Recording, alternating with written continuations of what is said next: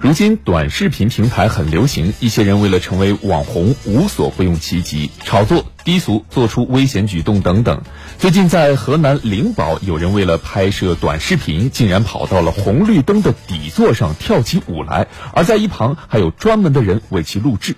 从视频中呢，我们可以看到该名女子是身着校服，在红绿灯底座上跳舞。不仅呢是有专人拍摄视频，就连过往的群众也跟着拍摄，造成了恶劣的社会影响。经过警方的查明，这两名网红是某网红孵化基地的员工。两人认为在红绿灯下跳舞会抢眼，还可以吸引粉丝，所以做出了这样的举动。最终呢，这两名女子因涉嫌寻衅滋事，被警方处以行政拘留七日的处罚。